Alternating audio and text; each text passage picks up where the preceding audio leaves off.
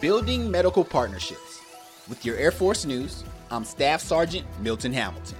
Nurses and medical professionals from 24 allied and partner nations came together in Garmisch, Germany to share their knowledge and best practices while building interoperability. U.S. Air Forces Europe, Air Forces Africa sponsored the Military Nursing Exchange Conference with attendees from the U.S., several African nations, and Europe. The event featured hands on practical training with new techniques and technology, as well as presentations by international medical professionals. In its eighth year, the conference brought participants from around the world to a single location to collaborate and train. Brigadier General Jeannine Ryder, Chief Nurse of the U.S. Air Force, says the event enables networking and open communication between many nations while bringing understanding of a common goal to provide safe, quality care to patients. That's today's Air Force News.